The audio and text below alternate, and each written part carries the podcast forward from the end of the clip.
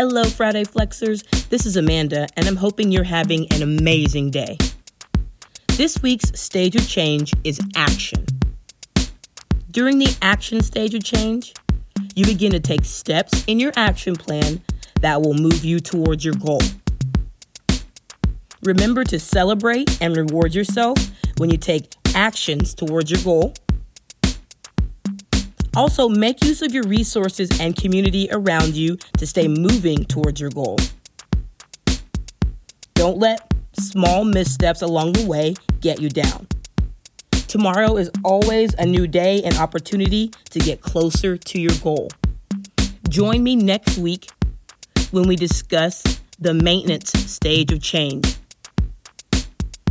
Until next time, keep flexing.